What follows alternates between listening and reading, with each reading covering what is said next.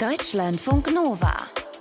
Ab 21 mit Lena Mempel.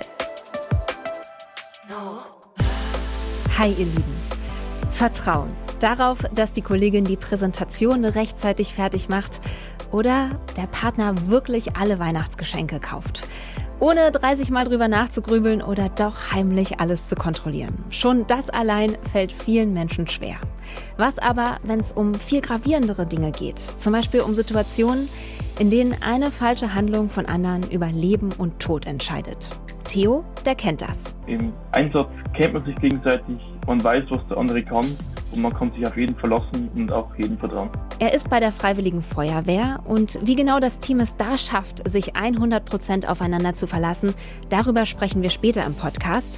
Erstmal quatschen wir aber mit Johanna Rechtenwald. Sie ist Parabiathletin, sie hat eine starke Sehbehinderung und beim Training und im Wettkampf deshalb immer einen Begleitläufer, der vor ihr läuft. Die zwei müssen sich 100% aufeinander verlassen, ohne auch nur eine Millisekunde zu zweifeln, denn die könnte ja Medaillenplätze kosten. Wir haben über diese besondere Beziehung gesprochen. Hi Johanna. Hi. Wir klingeln ja gerade bei dir im Trainingslager durch. Gab es da schon eine Situation, in der du voll und ganz auf deinen Begleitläufer vertrauen musstest?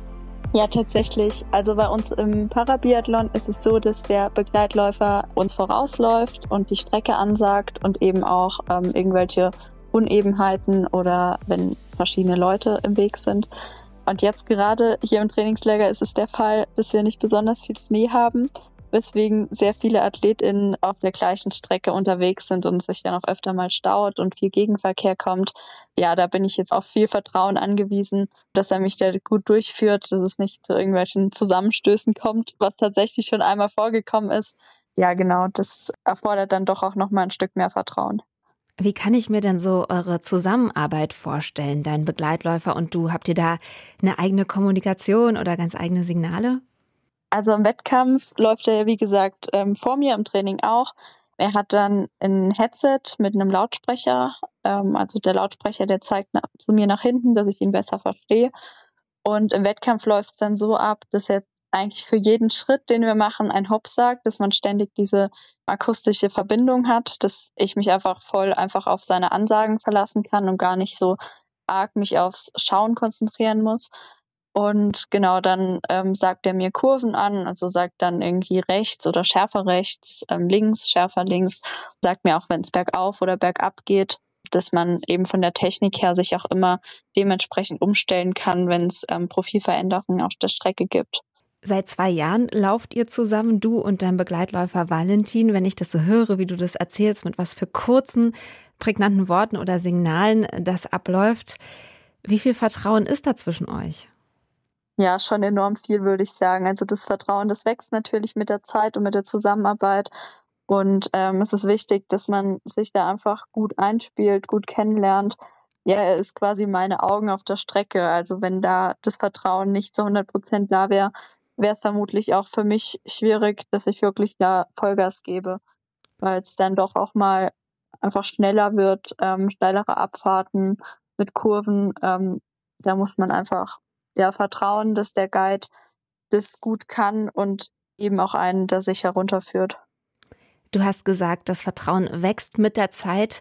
War das trotzdem so, dass da menschlich von Anfang an eine Ebene da war oder so, dass du gespürt hast, mit uns beiden, das matcht einfach?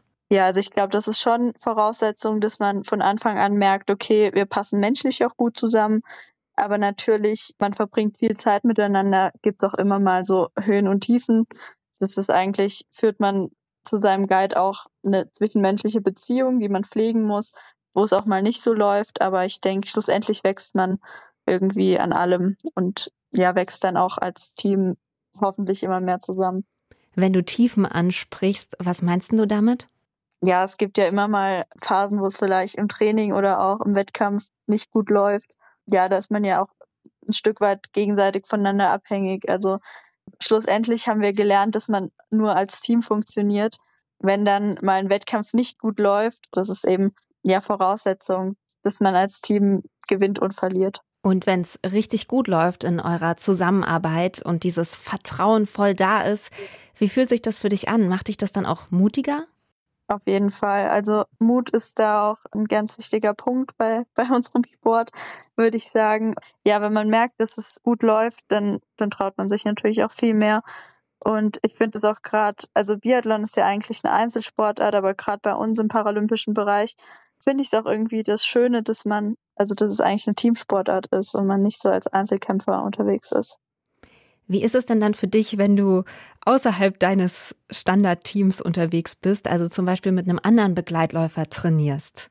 Ja, also eigentlich bin ich da sehr offen. Also ich ähm, kann auch gut mit anderen Leuten trainieren, aber natürlich ist man da oftmals nicht so gut eingespielt. Und ähm, es ist für mich schon auch, gibt mir auch Sicherheit, wenn ich weiß, die Person steht gut auf Langlaufski und ich, dann kann ich der natürlich mehr vertrauen, wie wenn ich weiß, okay, die hat mit sich selber noch so ein bisschen ja mit der Technik zu kämpfen, dann ist es natürlich für mich auch schwieriger, mich darauf einzulassen und ja zu vertrauen, dass es dann alles gut läuft. Aber eigentlich kommt es auch nicht so häufig vor, dass man mit anderen läuft. Also im Wettkampf fast gar nicht und im Training, ja, dann sind es schon auch meistens bekannte Leute. Wir haben jetzt viel über das Vertrauen in andere Menschen gesprochen, aber wie wichtig ist es denn für dich auch in deinem Sport, Vertrauen in dich selbst und deine Fähigkeiten zu haben? Ja, das ist enorm wichtig, weil ich natürlich auch ja den Mut haben muss und das Vertrauen in mich selber, dass das klappt. In erster Linie muss ich es mir natürlich zutrauen und diese positive Haltung haben, dass man dann sich noch auf eine andere Person verlässt. Das kommt dann natürlich noch dazu, weil ich darauf angewiesen bin. Du hast ja vorhin gesagt, in der Zusammenarbeit mit deinem Begleitläufer, da gibt es auch mal Höhen und Tiefen. Hast du das mit dir selbst und dem Vertrauen in dich genauso? Ja, hat man schon auch. Also das kann, kann sowohl läuferisch sein, wenn man gemerkt hat, okay, jetzt waren ein paar Trainings nicht so gut und muss dann den Wettkampf laufen. Dann ist man natürlich auch so ein bisschen ja, mit sich selber so, oh, hoffentlich klappt es jetzt. Und dann muss man diese negativen Gedanken, die man vielleicht im Training noch hat, so versuchen, ein bisschen abzulegen und dann einfach sagen, ähm, nee, ich schaffe das. Und genauso ist es auch im Schießen bei uns. Ja, wenn man gute Erfahrungen gemacht hat im Training und es immer gut klappt, dann traut man sich natürlich auch mehr zu, wie wenn man mal ein Training hatte, das nicht so gut läuft, wenn es jetzt unmittelbar vom Wettkampf ist. Hast du einen Tipp, wie man lernen kann, leichter Vertrauen zu fassen und sich auf andere zu verlassen, so aus deiner Erfahrung? Ich muss im Alltag, muss ich viel den Menschen vertrauen, ähm, wenn ich irgendwie auf Hilfe angewiesen bin, dann auch manchmal fremde Menschen irgendwie fragen muss. Aber ja, ich denke, da muss man einfach so ein bisschen Offenheit und auch Mut mit reinbringen und dann fällt es vermutlich auch schon ein Stück einfacher. Biathlon nicht alleine, sondern im Team. Das ist zum einen schöner, als einfach nur Einzelkämpferin zu sein und mein Begleitläufer, der macht mich auch mutiger und der stärkt mein Vertrauen in mich selber, sagt Johanna. Sie ist Parabiathletin. Deutschlandfunk Nova. Es gibt Menschen, die müssen einander vollkommen vertrauen können, weil sie sich zusammen in Situationen begeben, in denen im Extremfall das eigene Leben von der anderen Person abhängen könnte. Ein Beispiel dafür Feuerwehrleute. Und Theo, der ist Mitglied bei der Freiwilligen Feuerwehr in Waldmünchen. Das ist eine Kleinstadt im Osten Bayerns, nur wenige Kilometer von der tschechischen Grenze weg. Welche Rolle Vertrauen in seinem Team spielt, darüber haben wir gequatscht. Hi Theo. Hallo. Du hattest vor zwei Jahren so einen Extremfall. Du bist in eine Situation gekommen bei einem Einsatz, wo ohne deinen Kollegen vielleicht richtig krass was schiefgegangen wäre. Was ist denn da passiert? Es hat bei uns im Ort Anwesen gebrannt. Genau gesagt war es ein Geräteschub meines Anwesens und das Feuer drohte auf das Wohnhaus überzugreifen. Das Wohnhaus hat praktisch eine Schwimmhalle beinhaltet und das Dach von der Schwimmhalle war bereits angezündet. Unsere Einsatzleitung hat dann einen Kollegen und mich unter Artenschutz ins Haus befördert zur Erkundung der Brandentwicklung. Das Anwesen war komplett verraucht. Also praktisch, wenn das Haus innen brennt, kann man praktisch die Hand vor dem eigenen Gesicht nicht sehen. So, der Kollege und ich sind praktisch da mit der Wärmebildkamera vor, er voraus, ich hinter ihm. Ich hatte die, die Hand auf seiner Schulter. Praktisch, ich konnte auch nichts sehen und somit musste ich ihm da blind vertrauen. Wir gingen dann vor und wie bereits erwähnt hat uns die Einsatzleitung ja gesagt, dass sich im Haus ein Schwimmbad befindet. Bloß wir wussten jetzt zu dem Zeitpunkt nicht genau, wo das ist. Mein Kollege blieb dann stehen, um die Hitze in dem Raum an der Wand zu kontrollieren. Ich ging ja dann nach, trifft mit dem rechten Fuß auf einmal in die Leere und brach weg sozusagen. Und was ist dann passiert? Ich bin dann in den, wie zu erwarten, dann in den Pool reingefallen und mhm. über den über den Pool war so ein Rollo. Und ich bin praktisch, praktisch zwischen den Rollo durchgefallen und lag dann im Wasser. Anzufügen ist, dass die Ausrüstung 30 Kilo hat und die Einsatzkleidung, also Hose und Jacke, saugen sich natürlich dann auch gut mit Wasser voll. Und dann geht es eigentlich relativ schnell abwärts. Das Ganze hat eigentlich nicht lange gedauert. Mein Kollege hat dann ziemlich schnell festgestellt, dass ich weg war, drehte sich um, hat sich hinkniet mit der Hand ins Wasser und hat mich dann an der Ausrüstung rausgezogen. Er konnte dich also retten, aber das ist ja richtig, richtig heftig. War dir in dem Moment schon klar, dass das eine lebensgefährliche Situation ist? Also man, man steht da unter Adrenalin allgemein, wenn der Haus brennt und du da drin bist. Aber in dem Zeitpunkt, ich habe nichts gesehen, habe nur gespannt, ich bin im Wasser. Rechts, links von mir ist die Wand, über mir ist irgendwas Weiches, das war dann praktisch der Rollo. Okay, was mache ich jetzt? Ich komme nicht raus in dem Moment, wo ich das im Kopf gehabt habe, hab, ist praktisch schon die, die Hand von meinen Kollegen gekommen und hat mich rausgezogen. Der hat ja praktisch so geistesgegenwärtig einfach gehandelt und dich dann aus dem Wasser gezogen. Ja. Wie sehr hast du ihm damals vertraut? Also als du diesen Gedankenprozess in deinem Kopf hattest von, oh Gott, ich bin hier in einer super schwierigen Lage, war da so ein Grundvertrauen, dass du gerettet werden wirst? Auf jeden Fall. Also wir üben ja die Artenschutzausbildung für uns. Das ist eine eigene Ausbildung. Wir halten viele Übungen und Lehrgänge. Ja, alle Kameraden, so wie auch der, was bei mir dabei war, das war der Georg, den vertraue ich vollstens. Der ist eigentlich Profi auf dem Gebiet und ich habe gewusst, wenn mich einer retten kann, dann eigentlich er. Vertraust du ihm seit diesem gemeinsamen Einsatz noch mehr? Auf jeden Fall. Das hat unsere Bindung eigentlich noch mehr gestärkt, sage ich jetzt mal so. Und äh, an dieser Stelle wollte ich die Gelegenheit nutzen, um mich beim Georg zu bedanken Danke, Georg. Weiß Gott, was ohne deine schnelle Reaktion damals passiert wäre. Du hast jetzt schon gesagt, es gibt gezielt Trainings und Übungen, um eben dieses Vertrauen zueinander herzustellen. Kannst du uns so ein bisschen erklären, was genau ihr da übt? Es gibt zum Beispiel Übungsstrecke, wo man durch äh, einen Käfig durch muss. Das ist praktisch ein Hindernisparcours. Das ist in einem eigenen Raum. Da befindet sich auch Nebel, dass man praktisch das Einsatzszenario relativ nah rüberbringt. Äh, es ist laut, es ist eng und wie gesagt, man trainiert da den Worst Case, ja, im Trupp zu zweit oder auch zu dritt, zu viert. Und merkst du richtig, dass das im Team auch was verändert, diese Übungen? Also zum Beispiel bei dir, du bist ja schon relativ lange dabei, aber als du angefangen hast und jetzt, dass da auch das Vertrauen stärker geworden ist? Klar, also man, man lernt praktisch die, die, die Arbeitsweise von den ganzen Kollegen da kennen. Und ich sage mal so, man hat ja immer seine Bezugspersonen in der Feuerwehr. Mit den Personen bestreitet man die Übungen auch am liebsten. Man lernt sich durch das auch gut kennen. Was ist denn, wenn Einsätze nicht gut laufen? Menschen machen ja einfach Fehler.